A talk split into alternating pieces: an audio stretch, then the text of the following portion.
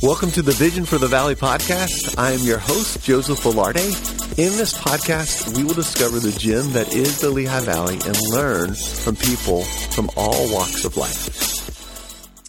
Well, welcome to another episode of the Vision for the Valley podcast. I'm your host, Joe Velarde, and I'm so excited to have a good friend of mine, uh, Chris High, on the podcast. He is in Hoboken area, called in a church called Hoboken Grace, and the reason why we are getting people outside of the immediate Lehigh Valley, which we're in, uh, is because I think during this time it is so important to hear what leaders throughout uh, you know the country are, experiencing and going through and what they're learning regarding COVID, the racial unrest, all kinds of things that they're mm-hmm. experiencing. Mm-hmm. Uh, secondly, uh, because I just uh, really think that as we hear from others that have influenced me, uh, it's important for you to recognize the voices that are impacting the way I, I view the vision for the valley that God has put me in. And then lastly, I just have a lot of questions about life and, and leadership. And I thought instead of me just setting up a time for Chris and I, I thought, you know what, let's hit the record button and let others in to this conversation. And uh, so I uh, want you guys to be able to lean in and to hear uh, from Chris's vantage point and perspective. Again, he's in Hoboken New Jersey. But Chris, welcome uh, to the Vision for the Valley podcast. Well, thanks for having me. Uh, excited, excited yeah. to uh, jump into this conversation together. Yeah, man. Well, Crazy time to have a conversation. That's right, man. Well, hey, tell us a little bit about yourself and Hoboken Grace. Yeah, so uh, I've been planting churches in New York City since 2003. So I guess that's 17 years now, if I can do the math correctly. Uh, Hoboken Grace is actually the third church plant that I've been a part of here. Uh, the first that I was the lead planter with, I actually had the opportunity to plant a church with my dad uh, previous to this. Uh, he's still still there, and we came out uh, of that church plant to to come here to Hoboken and uh, establish what is now Hoboken Grace, and that's been 12 years. Wow. Uh, so that's awesome, it's, man. It's been amazing to see what amazing to see what God's done. Yeah. So tell us, tell me, I didn't know that part about you. So you have 17 total years with church planting. So can you tell us a little bit about what seat you had in each of those experiences? Yeah. So the first one, first one was just an internship that kind of developed into a little bit more uh, uh, of an opportunity, but God had different plans, um, and in a, in a really weird set of circumstances, uh, ended up stepping away from that church plant to be able to team up with my dad. Um, so the first one I wasn't at terribly long. The second one I was there for about five years, wow. and in that one, uh, I was very much, very much kind of associate pastor role. Hmm. It's tough when you're church planting. There's not really super defined roles. Hmm. Uh, you kind of have at the beginning about 15 roles and then you're trying to work those roles down as as the church gets established and uh, but, but but primarily it would probably be associate pastor that I would have been at for a little bit there. I was also the worship pastor, which I'm thankful that there aren't videos of today because it would just be embarrassing. And I I tell our worship our worship leaders that I I used to be a worship pastor, and they laugh they laugh pretty pretty heartily which is is very much offensive, but uh, but I but I completely understand at the same time. What what do you so you play instruments? Is that right? No, no, I just sang. Okay, all right. Well, it, no, no, there's nothing. There's nothing good about it. There's there's so many jokes that could be told at this point.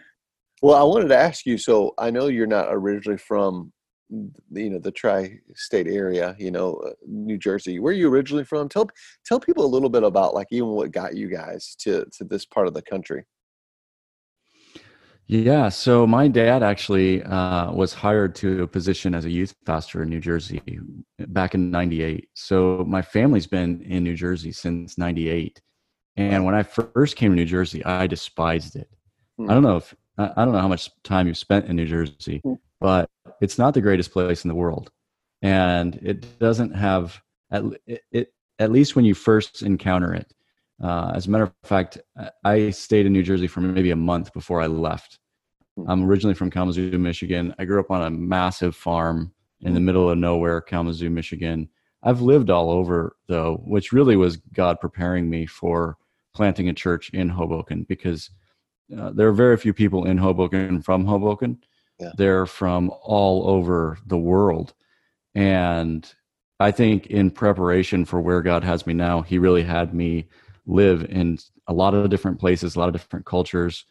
Tuscaloosa, Alabama, Scranton, Pennsylvania, hmm. uh, Kalamazoo, Michigan, New York City. Those are all very distinct, uh, different, distinctly different cultures.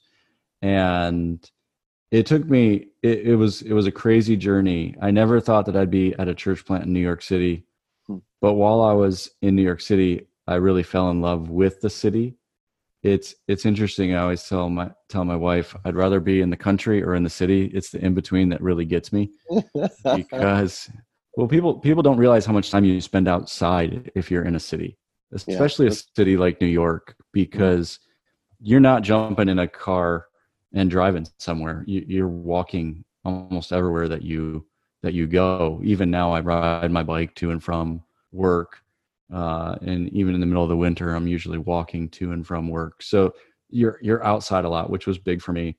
And then, uh, and then, I mean, it's really a miracle what God did in my heart as it pertains to as it pertains to New Jersey because I began to. My dad was just beginning the church plant and I filled in to speak for him a couple times. Hmm. And as I did and interacted with the people there, he gave me this phenomenal heart for New Jersey. Hmm. And I remember being in New York, and it was a really hard decision to leave New York. This was a very successful church plant, and I knew that it it had a lot of popularity.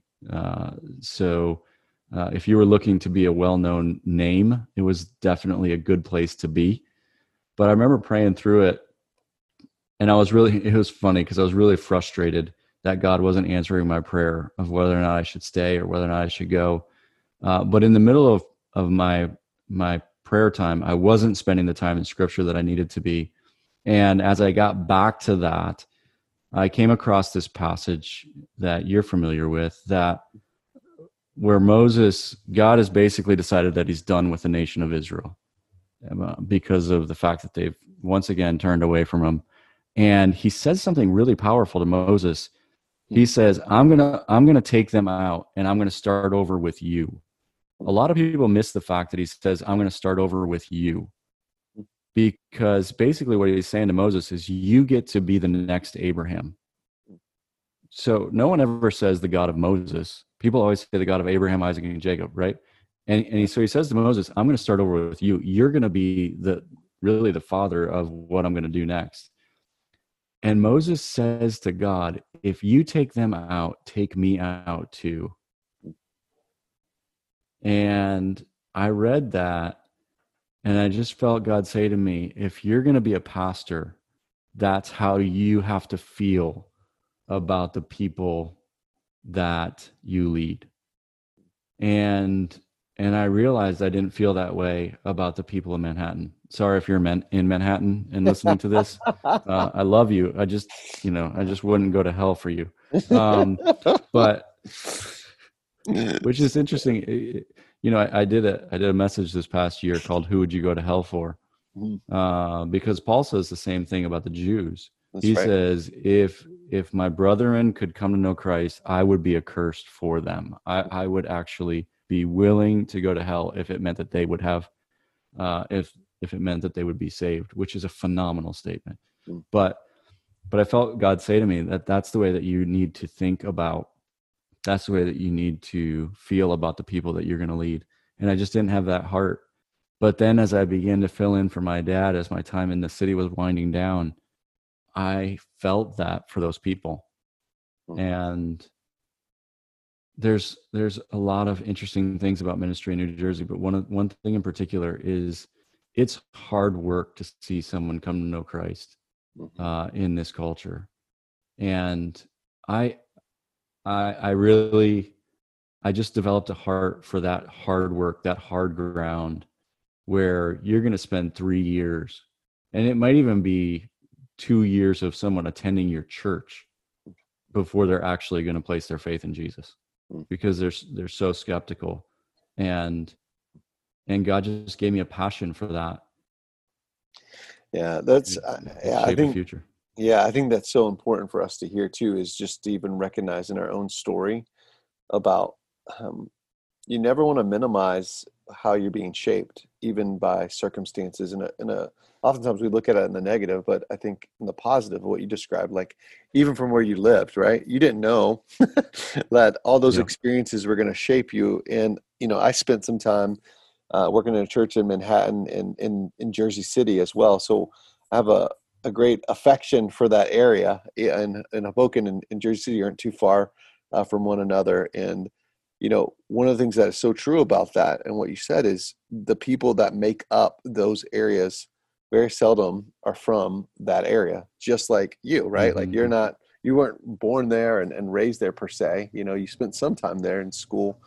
Um, but, you know, I think even how that has prepared you for that moment. And I think even to recognize the difference between good ideas and God ideas. Like, so it would have been a good mm-hmm. idea to be in Manhattan, right? Like, uh, like it's a good idea. Like, there's there's a clear uh, pathway there, but that wasn't God uh, God's idea for your life. You know, it was, hey man, I have I have something for you specific, um, and you need to follow the unique thing that I have for you. Which is a heart for people, and there's a specific people that he had in mind for you, the people in New Jersey, and really, mm-hmm. that's even for me. Like you know the reason I came back here uh, was same thing. It, I, people kept talking about New York City, and I remember being in meetings. And I'm like, man, I my heart does just not beat the way you're describing. I would try, you know, like you're trying to will yeah. yourself there. You're like, yeah, yeah, I'm, I'm, with yeah. you. I feel you, man. I feel you. Uh, but but you're like, no, I don't feel that. Like I, I, you know, and and I think, like you said, are, are we willing? Are we willing to put a good idea to the side for the God idea, even though it's going to be maybe more costly? Uh, because I, I do think it is costly to follow a call um, that is put on your life. It's worth it and it's satisfying, uh, but the you know the the road that you've taken, I mean, Hoboken's a great place, but it's it's not easy soil. You know, it's it's hard. You know, it's um, it's uh, just like any place.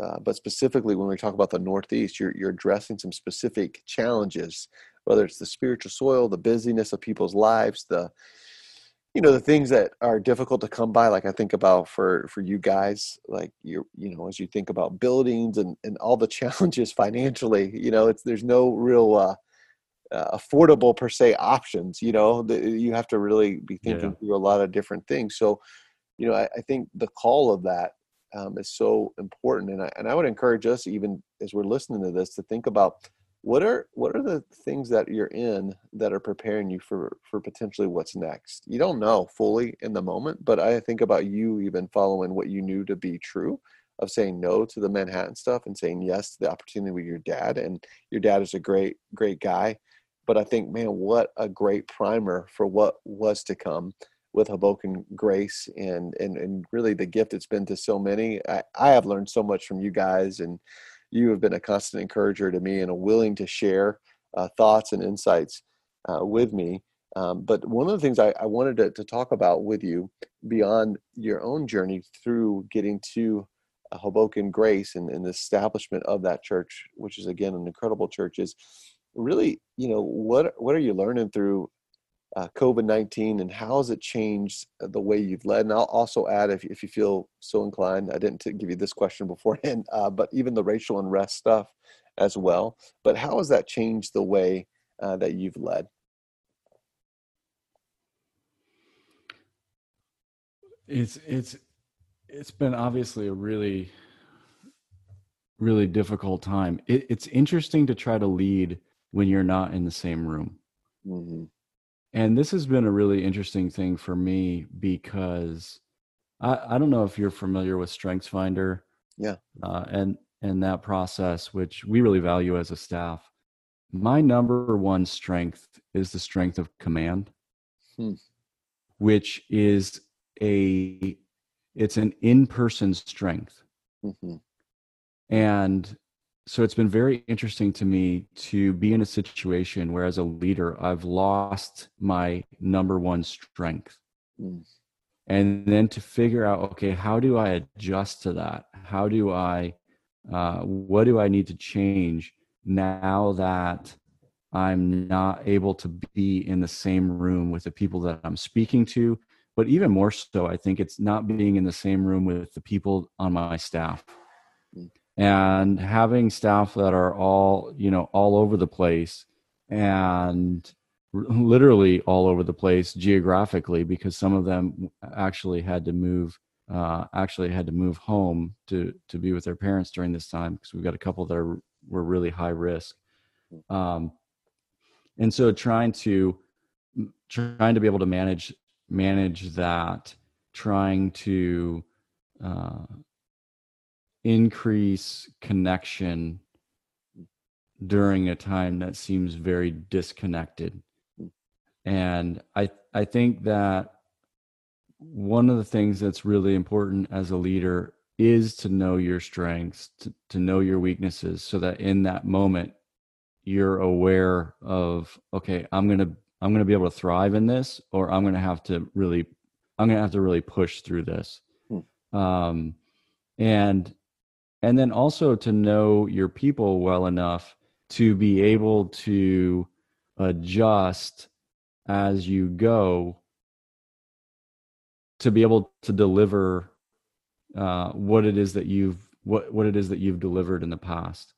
So I'll, I'll give you an example. Uh, right, every every church, every organization has something that is uh, primary inside of that organization. There's a reason that okay, people really connect to this organization uh, for this, and for us, it's connection. Because as we said earlier people in hoboken are from all over. They're not from here. So they move here. They don't have family here. Uh, they have they have friends. They're connected in that way but not not really meaningful connection. And so we've that's really been if you ask people why do you go to hoboken grace? The first one of the first things that they're going to talk about is connection. They're going to talk about our dinner groups. They're going to talk about that experience the the experience on sunday of feeling like you're home. And all of a sudden we lost that. So we knew right away okay we're going to have to build out some serious systems that allow us to be able to maintain that connection and go above and beyond when it comes to that connection so obviously groups moving online is, is was a big part of that. But in addition to that we wanted to be more connected. So one of the things that we did early on is that anthony who's um, my uh, my equip director or care director him and i immediately went online where we're interacting with our people on a day-to-day basis. Mm. so every morning at at first it was 10 now it's 8 a.m um, we have time where we're working through our daily bible reading plan with our people praying through things and all of that was designed to increase connection Mm-hmm. Uh, one of the things that we started to do right away is that we called all of our people. Um, the, at first, we were calling all of our people every two weeks. Right. What we found is that during this time, people lose track of time. It'd be funny. We'd call someone two weeks later. They'd be like, "Didn't you call me yesterday?" We're like, "No, that was two weeks ago."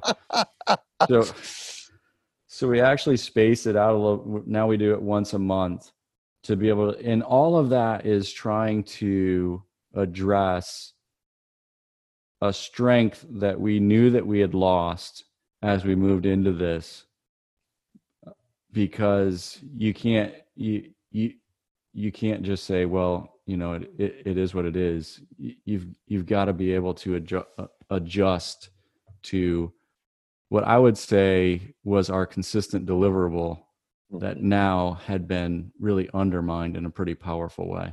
Mm-hmm. I think it's so important even to to even um, look at ourselves, and I think the principle I took away even from that is uh, even in even as we look at the long view here, because I would love to tell you COVID's going to go away soon, um, but the more I think we're looking at the data, it doesn't look very hopeful. Uh, that's going to be like a couple months. Um, you know and again i'm not trying to project what it is or not but i think the, the principle that he just said is so important for all of us what's your weaknesses what's your strengths what's the core part of who you are as an organization and how do you have to pivot or change uh, yep. to deliver that and I, I think Chris, one of the things I've watched, even as I follow you on social media, um, Hoboken Grace, and is I've watched how much content has come out from this time, and not that content wasn't happening before, but more of that content was people within your church, like highlighting those. Before, so before COVID, it was highlighting what was going on in the community. It's still doing that, but now I, I see even more of you taking a proactive, like, hey, no, I need to be um, connecting in this way with the people of Hoboken. And I and just kudos to you for doing that because I, I know that, you know, like you said, you know your strength in in person commanding presence, and I know you, and that is one of your strengths. Uh, is you know all of a sudden it's changed. You know you're not necessarily in in um, the same room with people, and um, and so you're having to really make the necessary adjustments. And I think for all of us, we need to be evaluating hey what adjustments do i need to make um, in this current reality and to take the long view because I, I think that it would be easy to do one of two things. One is to say hey well it's just the way it is you know i'm not gonna really worry about it you know i'm, I'm just gonna let it be what it is. Um, or the other part is to just kind of think um, in some uns- unsustainable ways. And what i mean by that is to to go big on things versus to make incremental uh, changes that are uh, collectively going to make a big change and a significant um, bring significant fruit to your your culture and your church and, and your community and your organization um, so I, I, think one of the things that as i listen to you chris is i think you've really said hey we're gonna and again correct me if i'm wrong we're gonna figure out what we need to do to adjust and then to have a sustainable pathway going forward. And so I was just curious, how have you been able to take the long view, even in the reality of not knowing, you know, this is so uncertain what's going to happen uh, with COVID?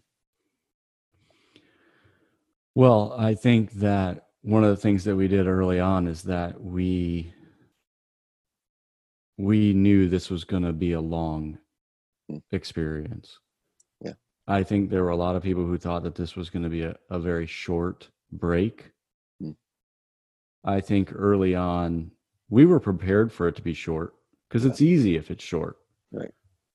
But you you you have to move into you have to move into transitions expecting them to be longer than you expect them to be. Mm-hmm.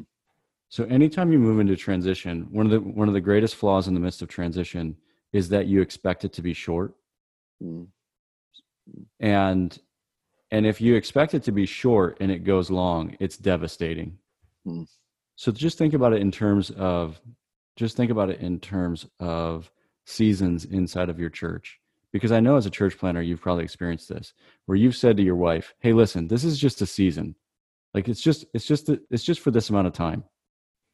And and so you say, "Well, we're we're just I'm just gonna have to push into this for this, you know, for the next month." Well, if it goes two months, your wife is not happy Hmm. Right. Yeah, but right. So and, and and it's actually that way with almost every transition in your life. You think, okay, well, I'm moving, but I'll be settled by this point. Hmm. And but if you're not settled by that point, then it becomes really it it it causes a lot of um, unrest, if you will. So so we but if you expect it to be long and it ends up being shorter, then you're you're you're golden. So we really came into it, expected it to be long. Mm. And then the other thing um, is to move into uncertainty with an entrepreneurial spirit and an entrepreneurial mindset. Mm. So you, uh, great church planters come in with a plan that they hold very loosely. Yeah, very right. loosely whenever I meet a church planter and he is talking me through his plan and he is convinced like this is absolutely positively this is how it's going to work out and they've and, and uh, I'm very skeptical hmm. and I'm thinking dude you're going to hit a wall in about 6 to 8 months and it's going to take you a long time to recover from that as opposed to the person who comes in and is like I think I think this is how it's going to work out but uh, an entrepreneur is con is it's constantly has his head on a swivel because he's just watching and and looking for multiple pathways because if so that if he hits that wall, like he bounces back a little bit, but he already has seen the other pathway because he's got his head on a swivel. So he's able to really quickly adjust and move. And one of the things that we started to do years ago at Hoboken Grace is to use the word try. Hmm. As much as we possibly can, we use the word try, hmm. which early on I thought, man, that's I, I just don't feel like that's that's good vision. Good vision is I know exactly how this is going to work out and this is yeah. what we're going to do and it's going to be phenomenal and it's going to be amazing. Well, that's vision that's selling people on your plan, not selling people on your vision. Mm-hmm. Which is a massive mistake that leaders make. So good. You cannot sell people on your plan. Sell people on where you're going to end up and what you're going to accomplish and and then say so we're going to try this mm. and my elders do a great job of holding me accountable to this because we learned this together and years ago i told them don't let me sell people on the plan remind me over and over again to use the word try. So even when we started the morning show with me and anthony we said hey we're, we're going to try this for a couple weeks and see if this is beneficial hey, let's try calling everybody and seeing if it makes a big difference. Hey, let's try this COVID food bag response thing, which, by the way, has not been all that successful. Hmm. Hmm. Because I, I mean, I don't know what it's like where you are, but for most of the people here who are, un, uh, are on unemployment, they make more money than they used to make. That's right. Yeah. So it's been really interesting in terms of response plans. I, now, do I think that that's always going to be the case? No, I think there's going to be a long term fallout from this mm-hmm. and we want to be ready for that. But we've tried a lot of different things over the last couple months that haven't worked, but we didn't lose credibility because we used the word try. Yeah. yeah. So if if we come out there and we're like, we're gonna do this, and this is how it's gonna work, and this is, and even when it comes to reopening uh, reopening is the wrong word because we're fully open. Yeah, yeah, uh, yeah. When it comes to reentry, right? Because we mm-hmm. can't we can't meet inside at this point. Um, a lot of a lot of people want me to come out and say this is our plan and we're going to do this and we're going to meet like this and it's always like no no uh, what like what's our vision well our vision is to help people find their way back to god mm-hmm. So we may try meeting in august hmm. but I'm not going to come out and say, hey, we're meeting and we're going to start meeting on this date in August, and that's going to be it. And then we're going to add the, the second service here. As a matter of fact, as elders, we decided last night to try one service with no plan for the second. Oh. Like, we're just going to try it. We'll see. We'll see how it goes. And and here's what you and, and here's here's well, what's the evaluation? Well, does it accomplish the vision? Mm, mm. So try your plan, and if it accomplishes the vision, continue with the plan. But that, if it doesn't, try something else. Oh man, that that's just that's gold. That is so good, man. Because I think that's where leaders get in a a real difficult position because we we confuse vision for plans. Mm-hmm. You know, and they're not the same thing, and then we end up first of all misleading ourselves and then misleading others. Not in a, not intentionally, but we because we're so we want to be so uh, confident, you know, and exude yeah. uh, assurance, but we don't know. So we do know what we want to see happen, like the vision, the outcomes. So trying is is such a great word. Like we're going to try this. Like I want to use that more in my vocabulary because I, I think also even with that, it allows you then when you start giving them the runway of like, hey, we're not sure um, how long this is go going, but we're anticipating a very long period of time. You know, like even like you said about transitions, we need to anticipate it going longer uh, than shorter. Um, and I, I, think I'm coming to some of those realizations. Not that I, I, didn't have a short view before, but the more I'm in it, I'm like, wow, this is even longer than I thought it was going to be. So yeah, I, am sure. real. I'm realizing, you know what? I need to probably even have a, a bigger view of some of those transition times and even um, really clarifying the difference between you know the the vision the outcome um, and and then the trying part of the plans and i think for all of us man we need to be examining that because this not only impacts you know what we do as our with our roles, Chris, but even what we do as we lead ourselves in our homes, in our neighborhoods, you know, whatever organization you're in, if you can get the transitions down and the vision versus plans down yeah. really yeah. well, I mean, it will help people so much because I think that's when you see teamwork happen. By the way, has your elder team responded to that kind of uh, leadership shifts as far as using the word try and and that those kind of ideas? No, they they love it. They yeah. love it, and um, mainly because there's a couple of them that have journeyed. They've learned these lessons with me. Yeah, yeah. which is really valuable. So they they under they understand the importance of it, hmm. and and if you do it I know there are leaders out there that say, man, how am I going to sell people on trying something? Hmm. And if you always lead by, I know it, we've got it, the plan's perfect. When you when you start to make this shift, people people are going to struggle with it at the beginning hmm. Hmm. because they want that false sense of security.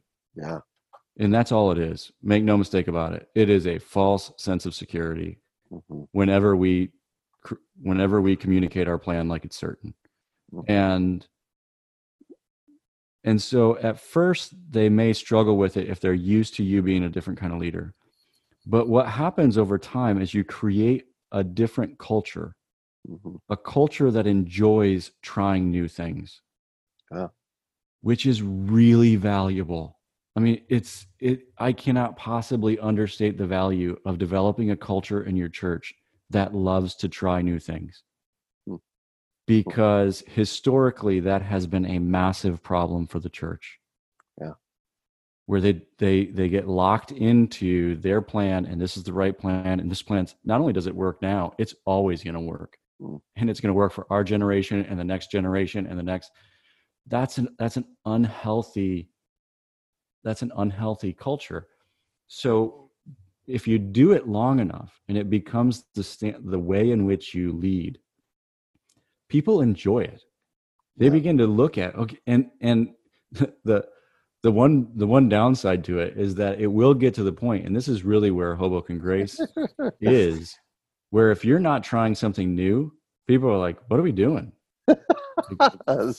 we need to try something new. Like we need to try something. Why aren't we experimenting with something? Um, and uh, that that's that's a lot of fun when your people interact with you that way, uh, as opposed to as opposed to the other way.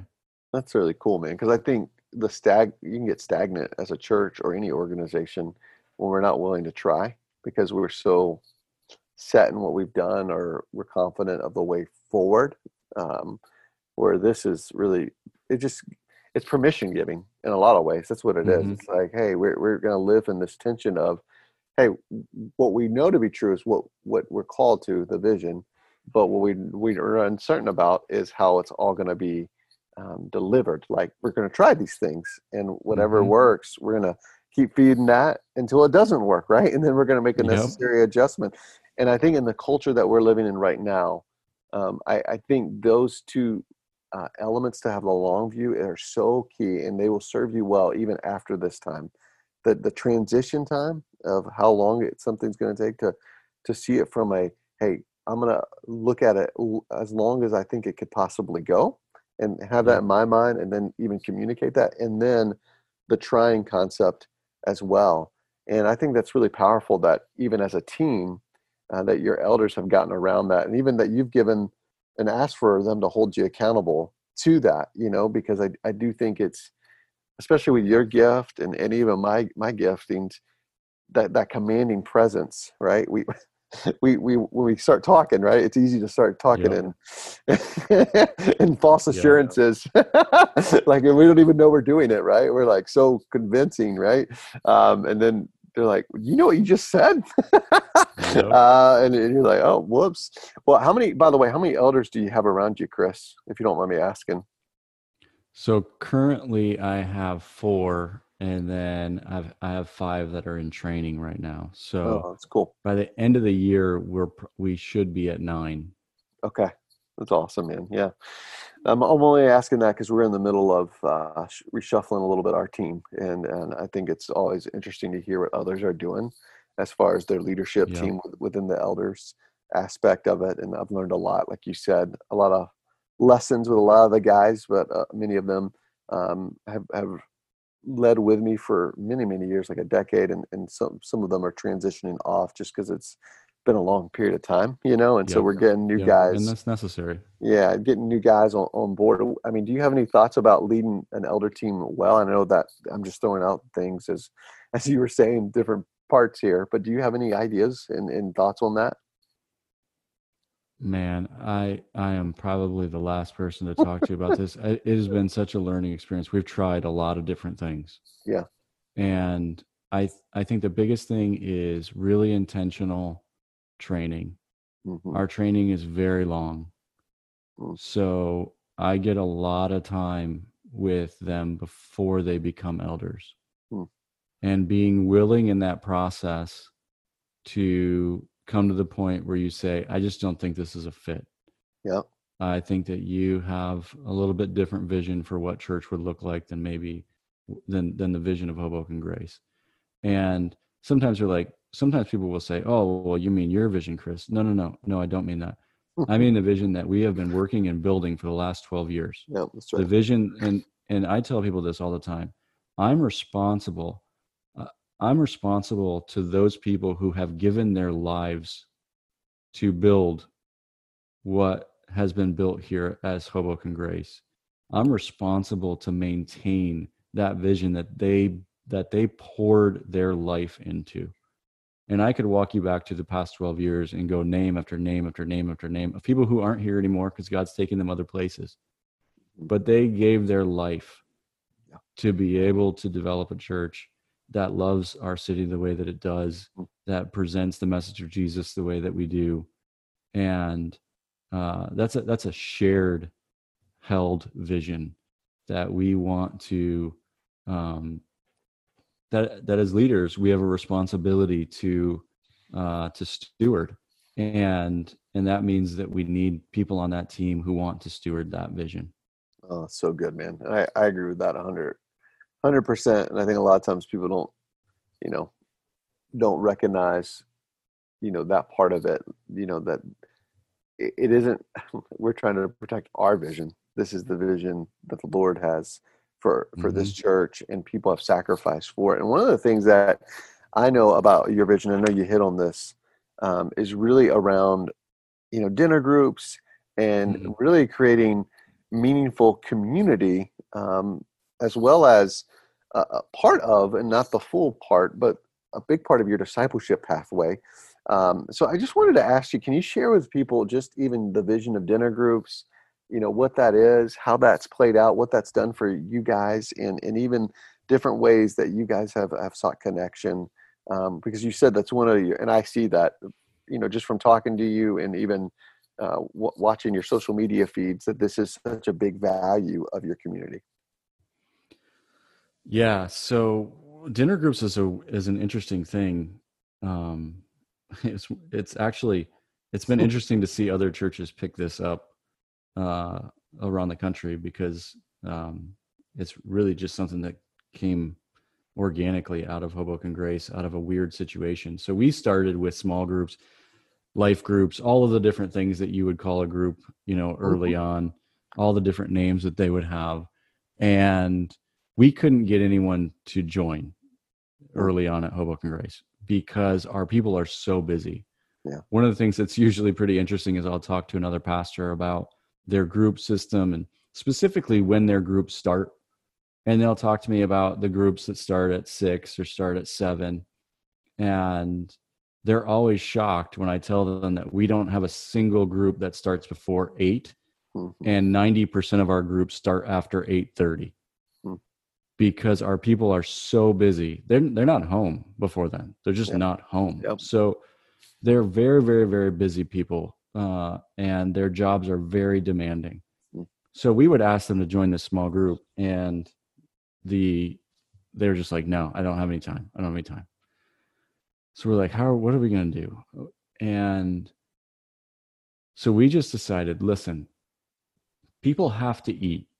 Hmm. So what if we have all of our groups eat together and and then we went to our friends and said, listen, you have to eat anyway. So just come eat with us and talk through the conversation from last Sunday. Hmm. And they're like, all right, I'll do that. And they just, they, that's how dinner groups were started.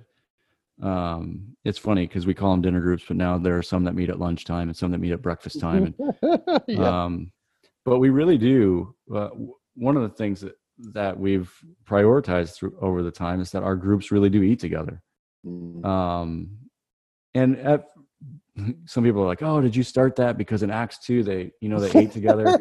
I mean, we we knew that that obviously we knew that that happened. That's yeah. not why we did it. We did it because we couldn't get people to show up without it, and but we found that it was really meaningful in forming connection, especially for people who don't have family here. Yeah because eating together is something that typically you do with family mm.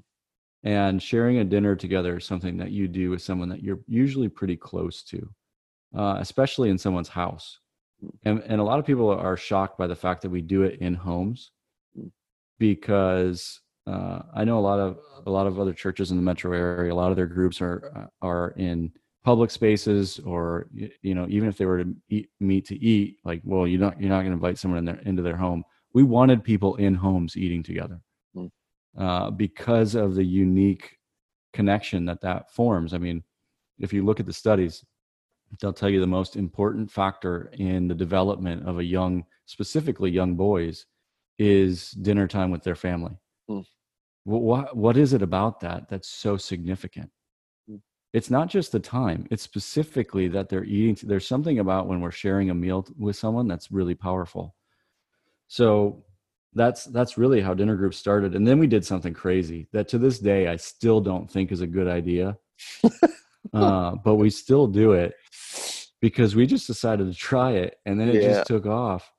So we our groups early on were respond Hoboken's a big party culture. Yeah.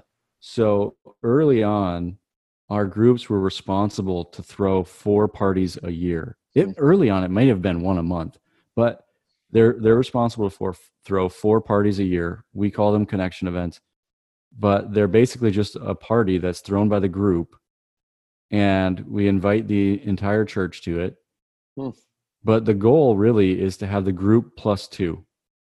So the group plus two other people, you know, whether it's their friends or someone who heard about it through the announcement on Sunday, um, and then we we just we we would have the groups throw these parties and i'll have conversations with other pastors and they're like oh so do you monitor those? I'm like no.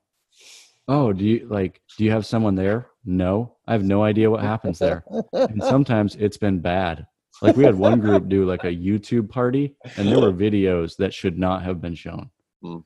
Um right? But but we have no control over it which yeah. freaks other pastors out. Like how do, what do you mean you have no control? I'm like i have mm. no control over it whatsoever.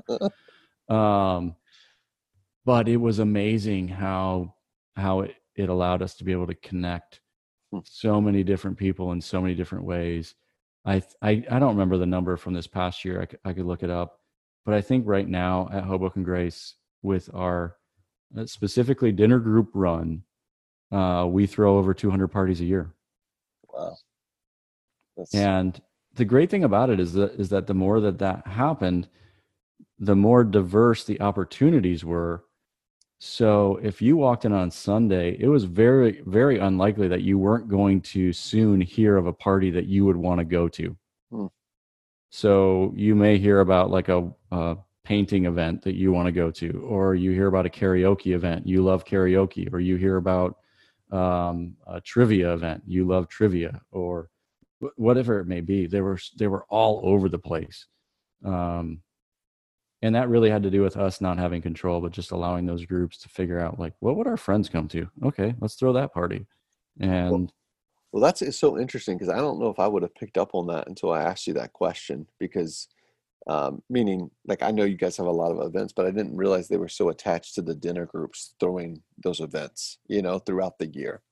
We So- literally have no. We don't have a single staff person in charge of it. That's awesome. We don't have. It's it's like I said. I don't know. It's a good idea. hey, but you're willing to try it, right? I mean, isn't that what willing to try it? Which I think, I mean, to be honest, I, I do think one of the the and, uh, across the board, but specifically in that context, you know, connection and community is so needed.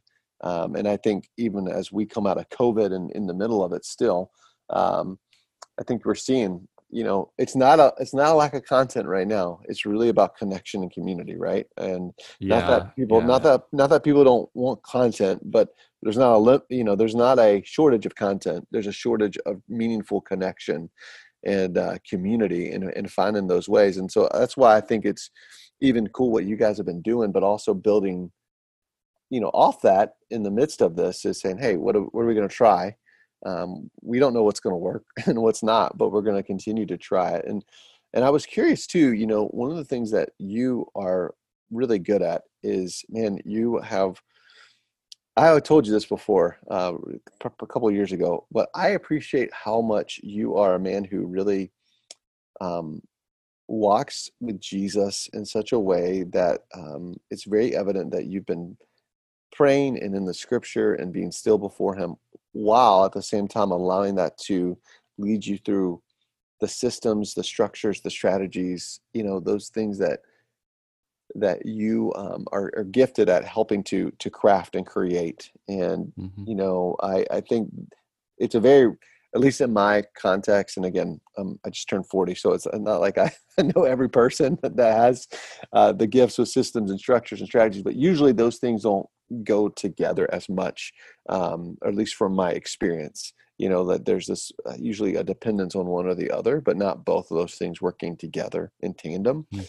Uh, so I, I really appreciate that about you and that's really led for you guys to have what I, I have seen and you call it like a discipleship pathway or a roadmap uh, but can you just share with us kind of even and i know it's a very high view because there's a lot of things that are there but can you talk to us a little bit about your uh, discipleship? And i would even call it you know another word for that is your leadership pathway as well because really one of the things i've noticed about hoboken grace is uh, you guys really do have an emphasis on development. Like you can't um, Yeah. i mean when you go visit the site and when i talk to you there's a clear emphasis even when you talked about the elder team it's not hey yeah we think you you fit these qualifications. No there's more to it than that right? Like like we're, we're looking for something deeper than just what you know whether you you match up with you know what timothy you know first timothy or titus says right? We're looking uh, for for you know is there um, really alignment here and and then to develop them to be ready to step into said you know position. So can you just talk to us a little bit about your your your pathway roadmap and whatever language you you typically use with that uh, share share that with us as well? Yeah, so it's very interesting um, because I think d- discipleship is discipleship is is is uh, more complicated than Mhm. people think and simpler than people think at this at the same time. Mm, And uh, our leadership, our our development path is yeah a believe it or not it's a supplement so so what i mean what i mean by that is this um if you you you know my dad my dad is an amazing around the table discipler. What i mean by that is this. My dad can sit down uh, with a group of people around a table and walk you through romans. And hmm. at the end of that time your life will never be the same.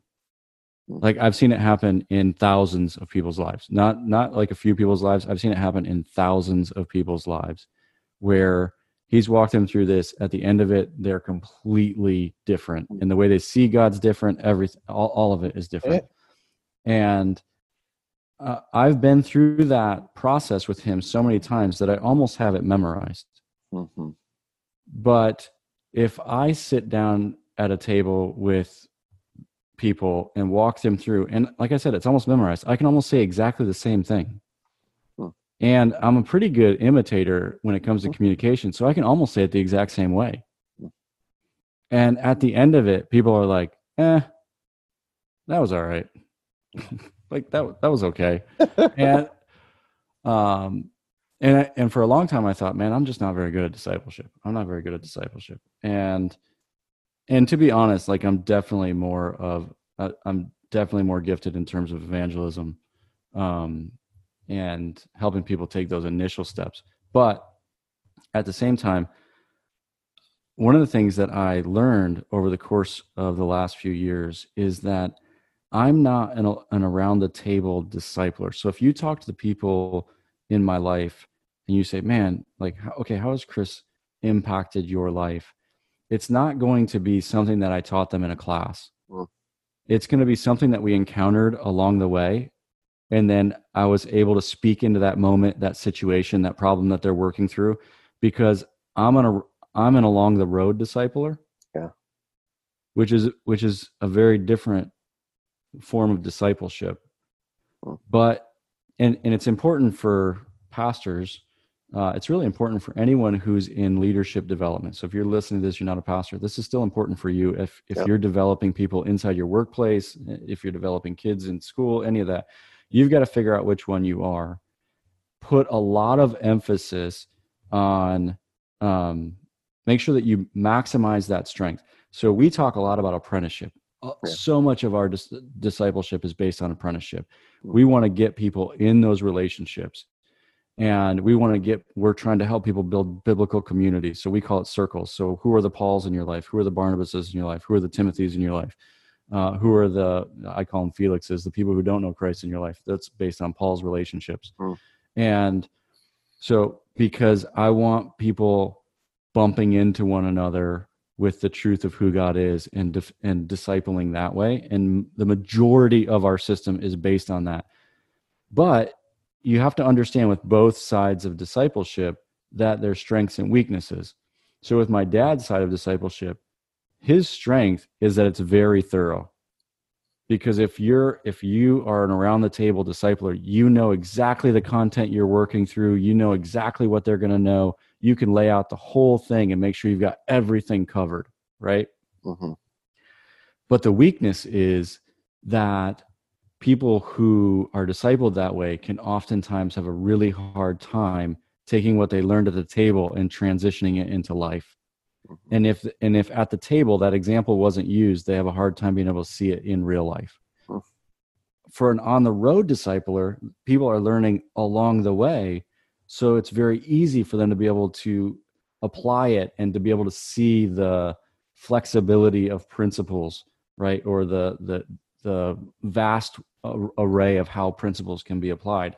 But the weakness of an along the road discipler is that there can be massive gaps hmm. in the discipleship because you never encountered that problem.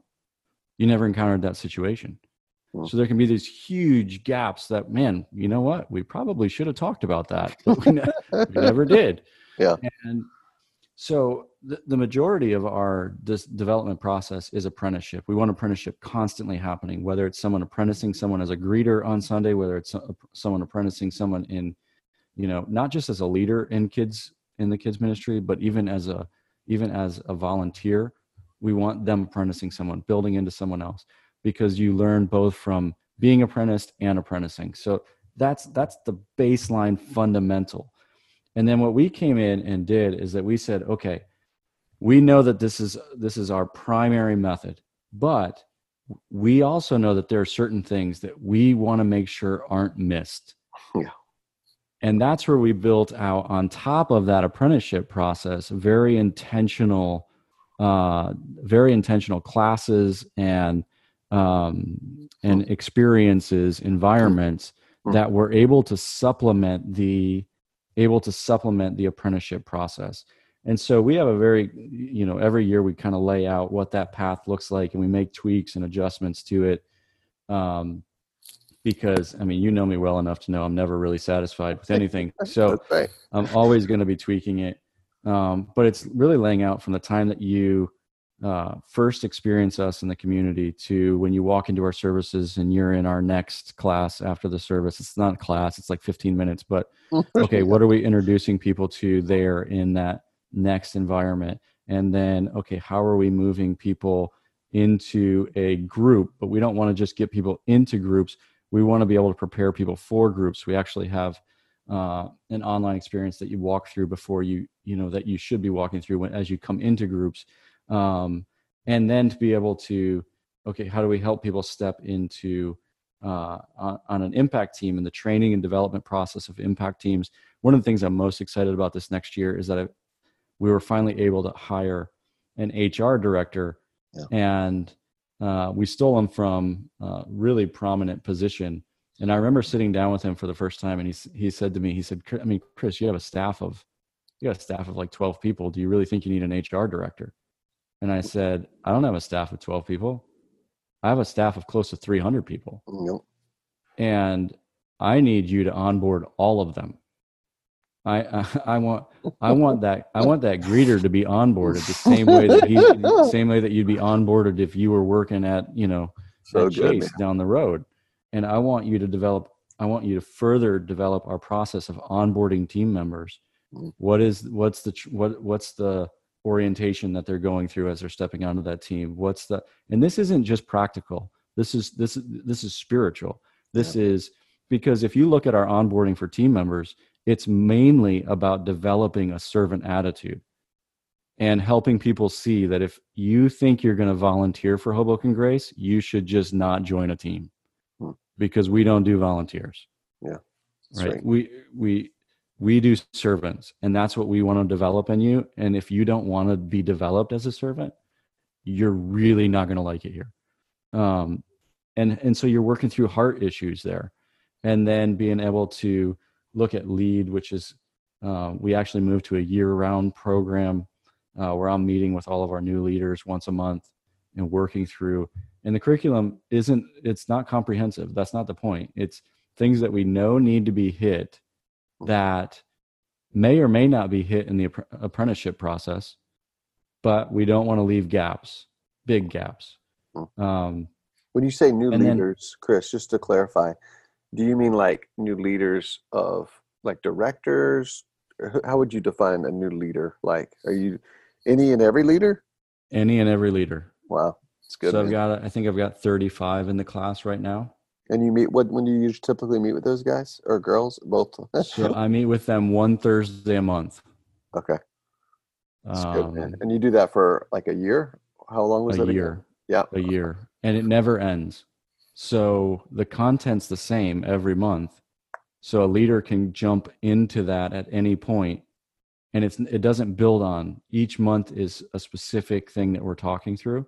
Yeah, so good. So man. So I never have to there's no beginning to the process. It's whenever you jump in, that's where you began and you go for a year. And so uh, that's that's the the leadership side. We understood that there were things that we needed to in terms of Bible study, in terms of um, just basic biblical knowledge that we wanted to, to, develop. So we started Amplify, which is like a, it's basically a conference every year for our people where they get to choose a breakout. Uh, and in that situation, like we'll bring in seminary professors who are teaching like Old Testament history. Like give, uh, I want you to give our people four hours of Old Testament history. Hmm. I know you usually do it in a semester, but you need to get it into four hours.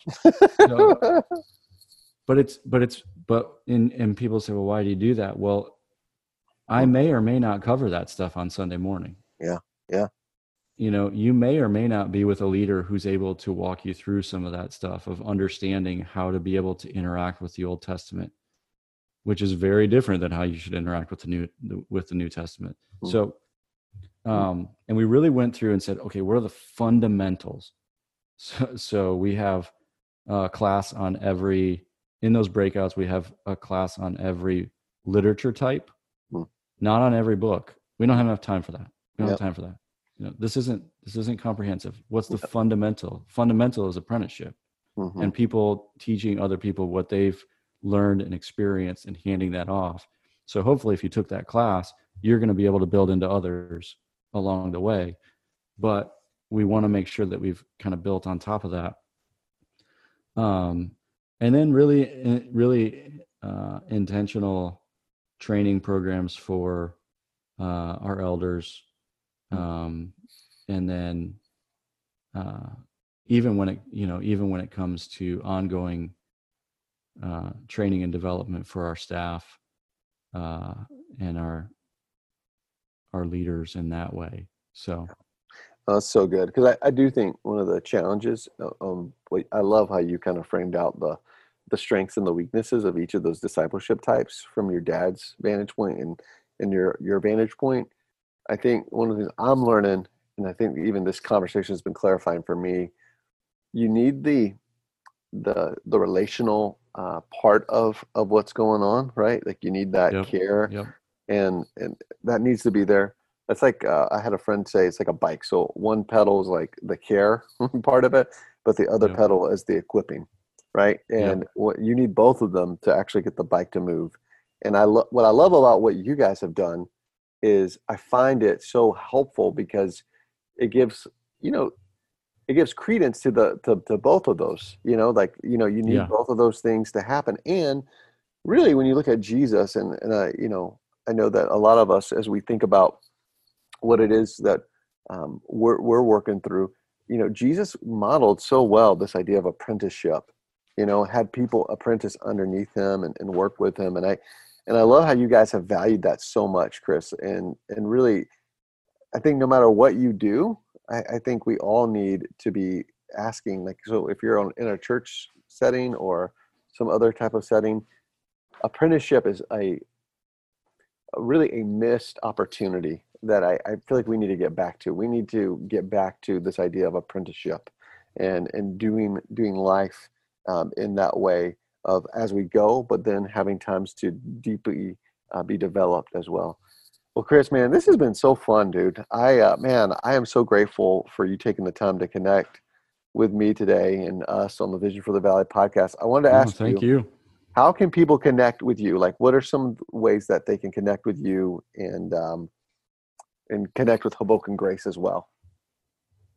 Yeah, I mean, uh, our our site is hobokengrace.com, and and really that's that's the best way. Um, you're gonna be able to see our our morning show on there and kind of what we're doing there as well as uh, the other content pieces.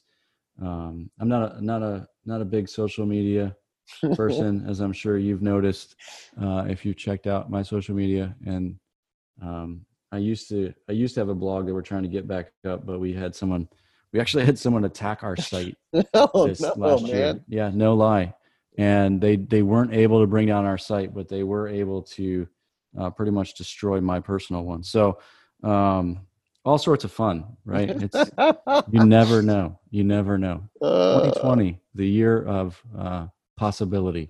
That's right. Well, but, I was gonna, um, yeah, I was gonna say follow them. I, I also on Facebook um, and Instagram, uh, Hoboken yeah. Grace. Their content um, is really, really good on sharing stories, a lot of the stuff mm-hmm. Chris was highlighting, you get to see real life examples, which I really appreciate. And and part of the reason I wanted to have Chris on uh, beyond a lot of the things we talked about is I felt like um, there's so many questions I had because I was like, man, how did he? How do they do that? You know, and even to hear. Uh, even the, the way in which you guys have rolled out some of those events, you know, mm-hmm. and like, you know, you haven't endorsed them. you said, "Hey, I'm not sure if this is a good idea or not, but this is what it's done." uh, but uh, yeah, I, I just really think it's so valuable, and, and really even that heart of of discipleship, uh, of development. Chris, I really appreciate that about you, man. I appreciate that that heart that you guys have, and how you even led out so well there. And uh, yeah, it's always fun to catch up with you, man. So thanks again for, yeah. for joining the podcast. And uh, yeah, appreciate all no, you doing. Thank you. Thanks for joining us for the Vision for the Valley podcast. We'd love to connect with you and to hear from you. You can find us on social media at Vision for the Valley Podcast, or you can email us at Vision for the Valley Podcast at gmail.com.